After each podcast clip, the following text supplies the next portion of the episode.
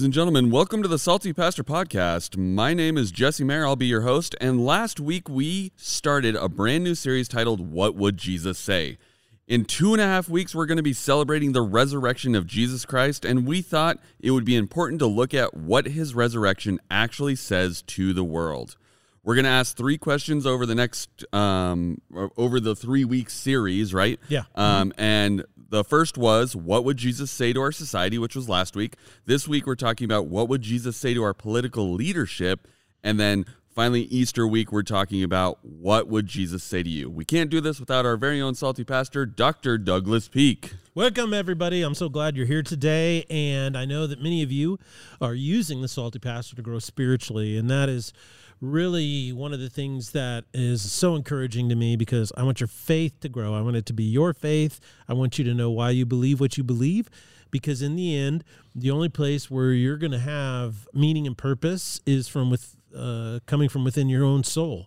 So the more you're at peace with yourself and the more your soul is at peace with God, the more meaning and purpose that you have in life. And also that's where courage comes from, confidence comes from. So I'm just really happy you're joining us. You're part of the Salty Pastor community and we are going to be growing in our faith and asking tough questions and what God has to say about it.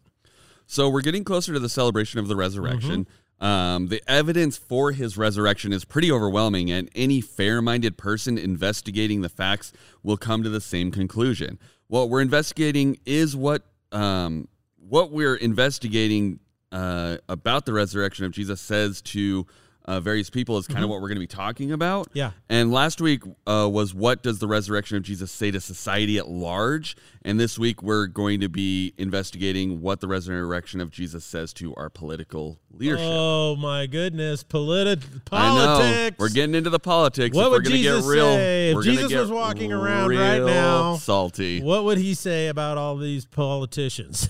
He probably would just I don't know. We're going to find out. We are going to find out today. Well, let's jump into it. I noticed that there are a large number of verses that talk about how we should think and act towards others in political leadership. Yes, and uh, I organized them into various topics so that because there's quite a few. We need to break it down. Mm-hmm. Um, well, that's going to be helpful. Uh, we'll be applying many of the principles we studied today on Thursday. So if we don't get into as much application today, then please note that we'll do so on Thursday's podcast, right? Yes, yeah, and just just because there's so many different verses, and also I wanted to frame these these topics uh, according to what Jesus would say. I mean, if he were here today speaking into the culture, just like he spoke into society and culture during the first century, what you know, it's not just what he would say, but kind of how he would say it.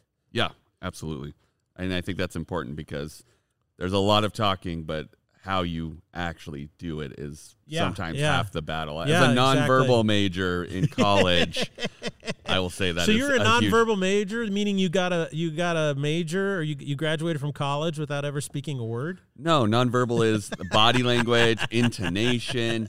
It's basically how you say things, everything except for the actual words. Yeah, ninety percent of you're communication the, is nonverbals, yes, isn't it? Yes, yeah. yes, yes. well, let's get into it. And here's the first principle that I think is really important it is uh, Jesus, I think, would say to the culture based on his, uh, you know, uh, uh, all the revelation that he has, and based on the scriptures that we're going to read, I think he would say it this way, and he would say, when it comes to you, political leaders, we're called to respect you even when it's difficult. Because in Titus chapter 3 verse 1, Paul writes the following, "Remind them to be submissive to rulers and authorities, to be obedient, to be ready for every good work." In Titus chapter 3 verse 9, so a few verses later, he says, "But avoid foolish controversies, genealogies, dissensions, and quarrels about the law, for they are unprofitable and worthless."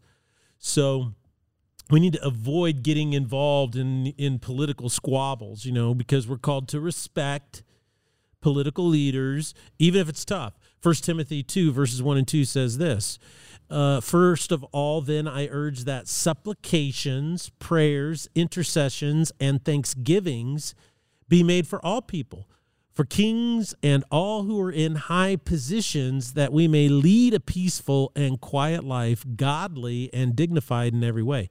So this is uh, Paul writing to Timothy, one of his pastoral letters, he wrote these towards the end of his life.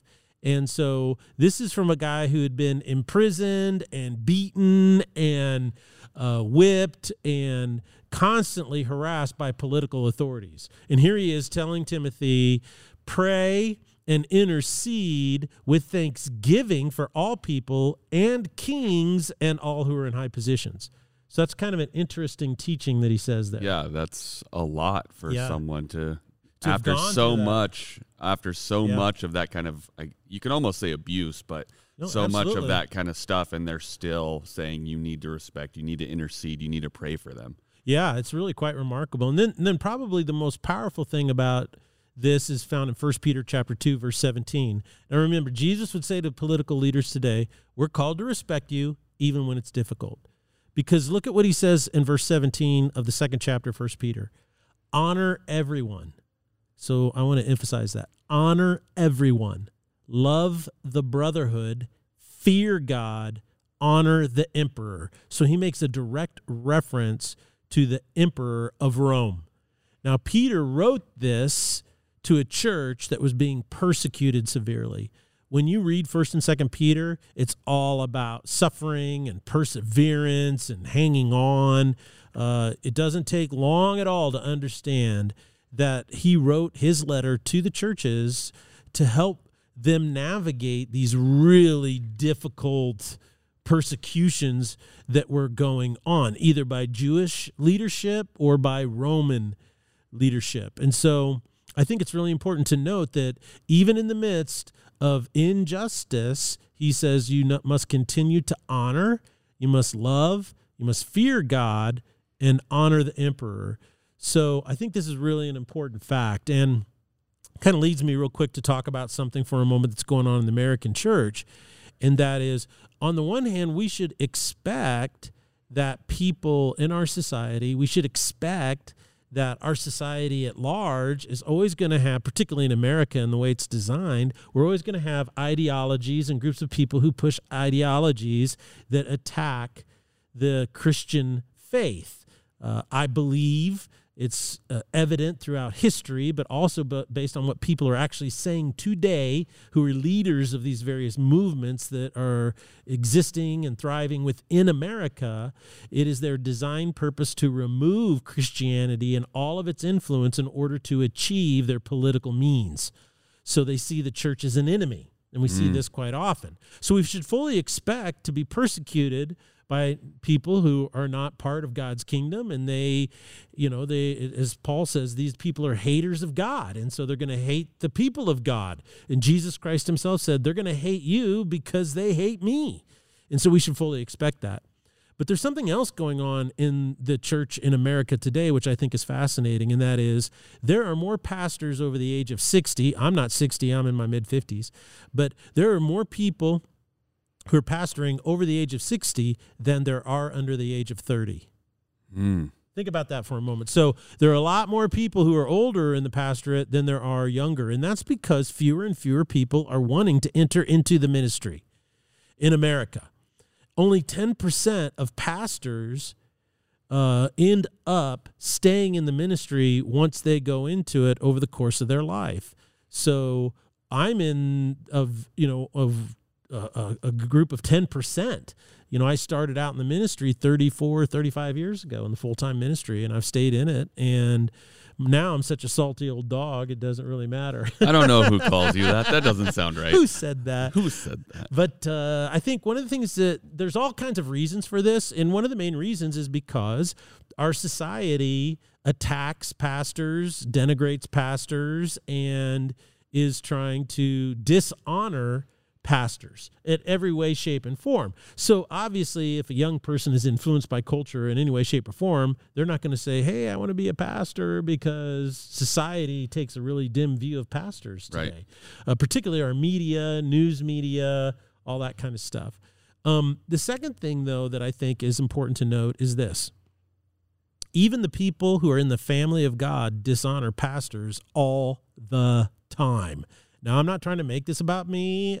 I'm not trying to complain or whine. I'm just trying to tell you that it is really difficult for pastors to stay in the ministry because there is a group of people in every church that are pastor killers. They're people that constantly criticize, they denigrate, they dishonor their pastoral leadership, whether it's a volunteer elder, whether it's a small group leader, or it's all this. And what people do is they speak out against their pastors. They denigrate them. Uh, if they disagree with them, instead of saying, I, I'm going to honor and respect the position that God has called you to, even though you may be wrong, they don't do that anymore. They insult your character. They denigrate your family. They spread rumors about you in the community. I mean, I, I, can't tell you all the stuff that's been said about me in Boise, Idaho over the years from people who are angry and upset and um, over just really insignificant things. And most of them have never come and talked to you face to face about these things. They just go off and yeah, and spread rumors and, spread rumors and say things and attack upset. and and so if you're a young person and you see that, it's like I don't want to be a pastor. And here's here's another fact is that why are preachers' kids and missionary kids tend to be uh, uh, stereotyped as rejecting God, rejecting the church, and rejecting all that. You know, probably because they see what their parents have to go through in order to be in the ministry. Yeah, exactly. One of the greatest uh, glories uh, of my uh, of my life. Uh, I don't know if it's glory. I guess my biggest flex is that biggest, that's that's a that's a pretty modern term. Yeah. Mo- so my biggest flex right now is that all of my kids are believers and strong believers, and they love church, and so uh, that's a testimony to Foothills in the mm. eldership over the years. The eldership so has always treated my kids with respect and honor, no matter what was going on, and and so that's a testimony to them. But what's really interesting is uh, preachers' kids and missionary kids have these reputations because of that. There's probably a lot more variables. I'm not trying to say they don't exist, but I think that's one of them. But also, very few preachers' kids go into the ministry. And why is that? Probably because well, of the same reason. Same reason, Just yeah. So hard, and they see that that yeah, stress. And, it, and, sometimes maybe parents, you know, subconsciously steer them away from that, you know, because they want their kids to do well. So so when Peter says, honor everyone, love the brotherhood, fear God, and honor the emperor, it's not just a command for us to honor, you know, like let's say in America today, honor uh, political leaders that we think are ungodly and doing even what we would consider evil things and they they do immoral or unethical things. That doesn't give us permission to dishonor. Now, we, we'll dig into that on Thursday, what that exactly means. But Peter is telling the followers of Jesus to honor the people who are persecuting them. So let's let that sink in. And because if we can't do it with those leaders out there, then how in the world are we going to do it in our own family of God when we get upset? Right.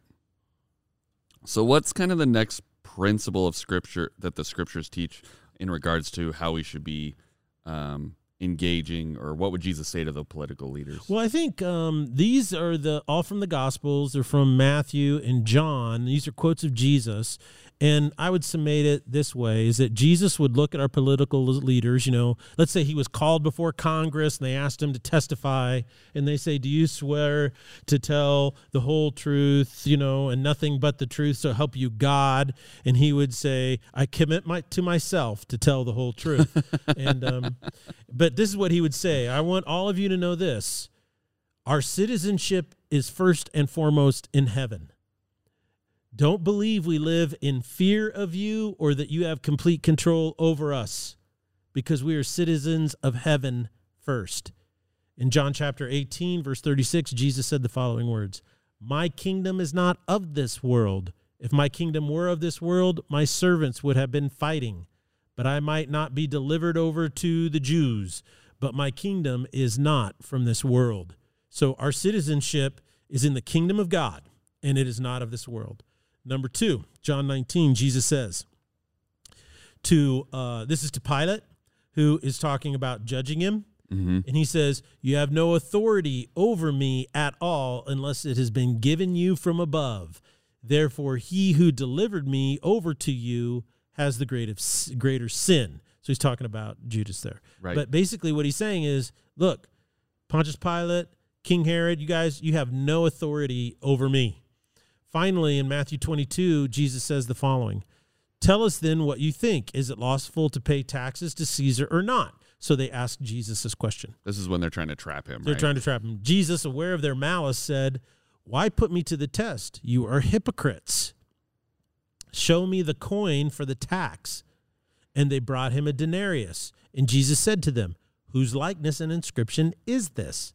And they said, Caesar's. Then he said to them, Therefore, render to Caesar the things that are Caesar's, and to God the things that are God's.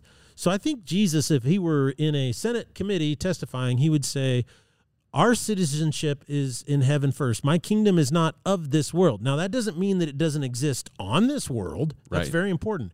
But it's not of this world, so it's not under the authority and control of this world or the evil one who has influence in this world. And finally, just because you can kill the body, you know, or imprison the body or torture the body, you don't have control over the soul or the spirit.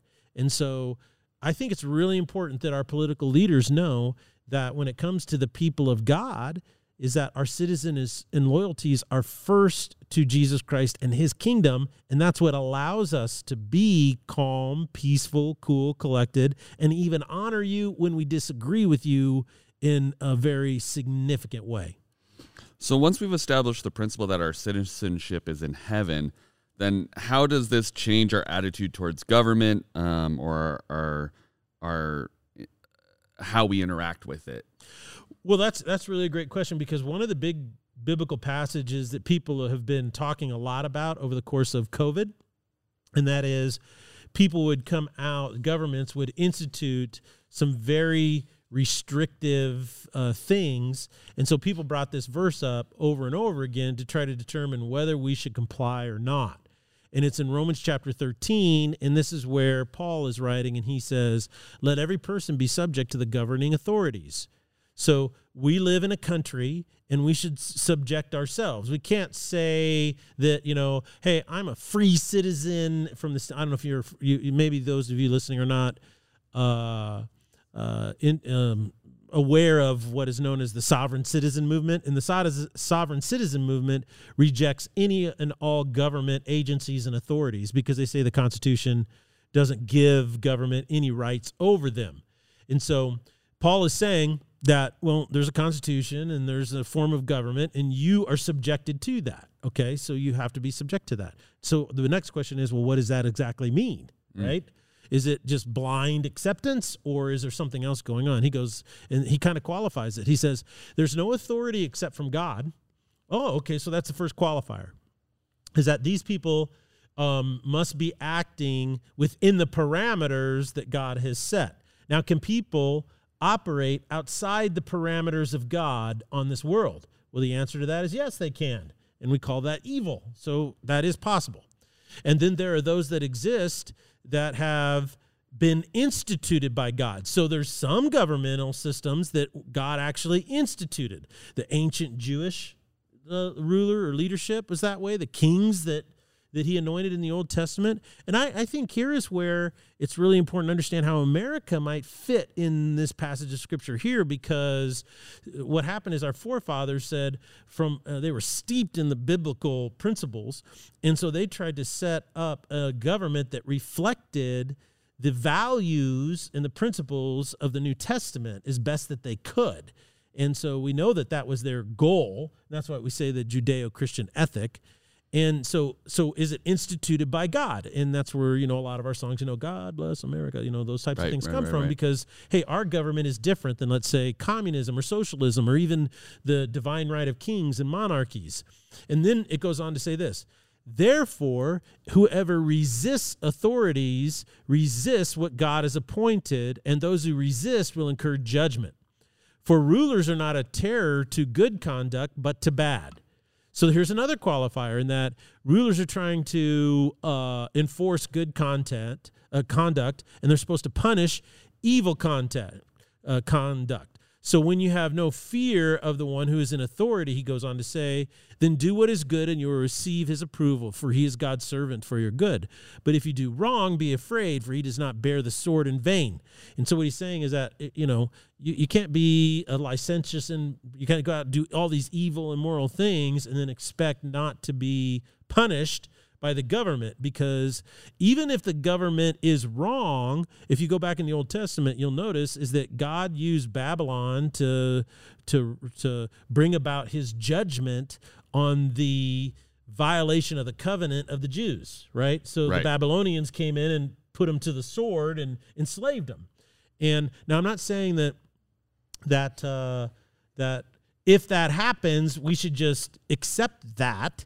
But what I am saying is that Paul teaches is that even when government is operating in an unethical way, that doesn't mean that God still can't bring out his will according to it. So he goes on to say this. He- Um, uh, he says the, this ruler or this person can be a servant of God, an avenger who carries out God's wrath on the wrongdoer. Therefore, one must be in subjection not only to avoid God's wrath, but also for the sake of conscience. So, this is an important thing. Is what he's saying is is this what Jesus would say in that committee? He says, "Look, we believe in government. Human governments need to exist, but they are tools that God uses, and we respect the tool. So if we can improve the tool, change the tool, we should do that at every step of the way.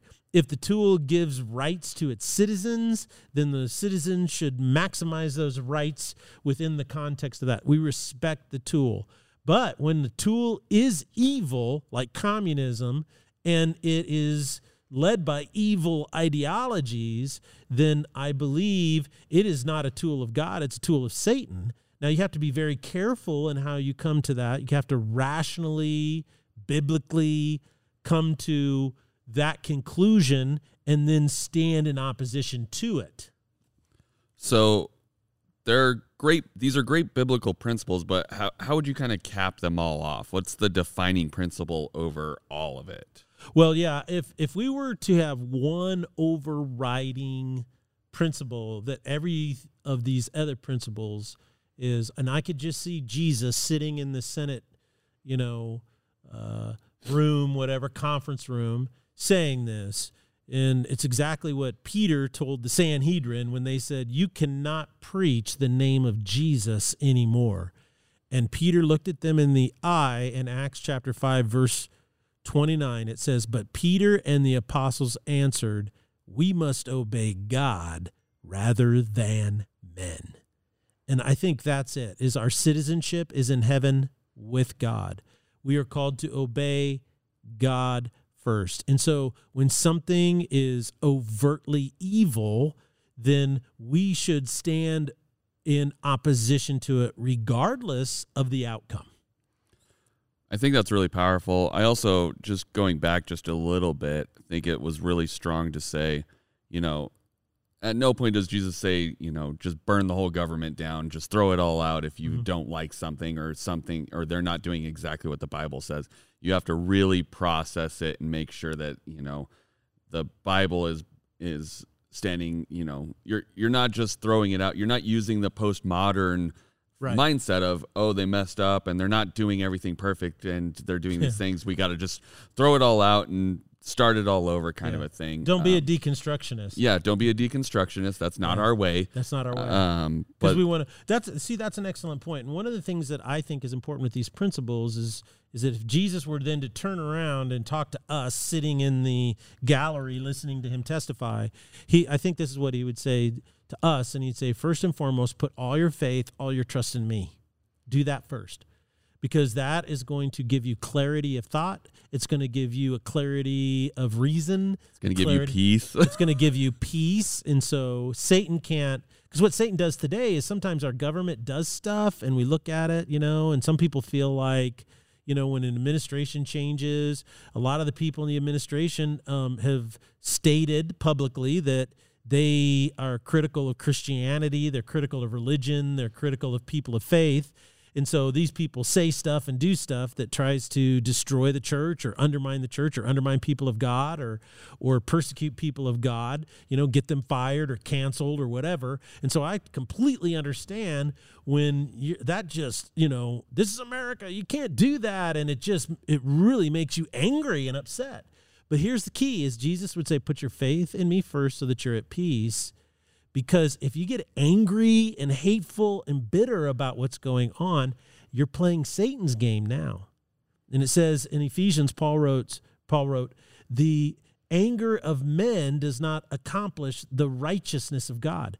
So I think the second thing Jesus would tell us is this is put your faith in me and second of all, figure out the right thing to do. Okay? Figure out the right biblical principle.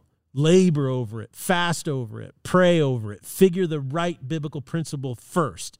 And then he would say, and then figure out the right way to do it. You know, do it with honor and respect. Be strong. Be willing to suffer the persecution for standing for righteousness. Uh, uh, defend your family when you need to or must to in whatever way you can. But remember, there is you got to know what to do first, uh, the right thing to do, and then you got to think about the right way to go about doing it. Well, and I think he would also say, I mean, going along with that first principle of Yeah. put your faith in me, it's don't put your faith in these guys. Like they're men, they're broken, they make mistakes. They're not here, they're not your savior. I am. So don't don't go to go up in arms over, you know, a slight against your favorite political leader if that's, you know, just because something may not be going right in the news for them that day. It's they're not going to make you happy. They're not going to give you peace. They're not going to save this country in any form or format. They Yeah. don't have the ability. They're they're flawed people and the system Mm-hmm. is flawed.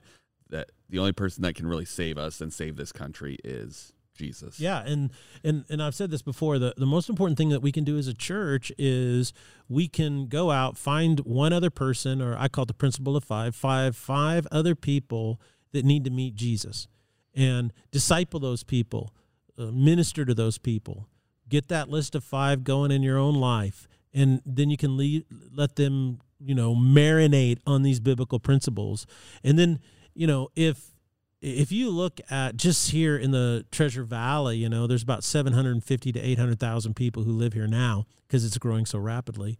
And that is, let's just say off the top of our head, there's, you know, 50,000 people that are devoted followers of Christ in the Treasure Valley right now. If those 250,000 people went out and got five people, the entire Treasure Valley would turn to Christ. Right. Boom. That's Done. all it takes. That's all it takes. And how long would it take for you to love five people over the course of two years to lead them to Christ? I bet your I bet your influence in their lives would go super high.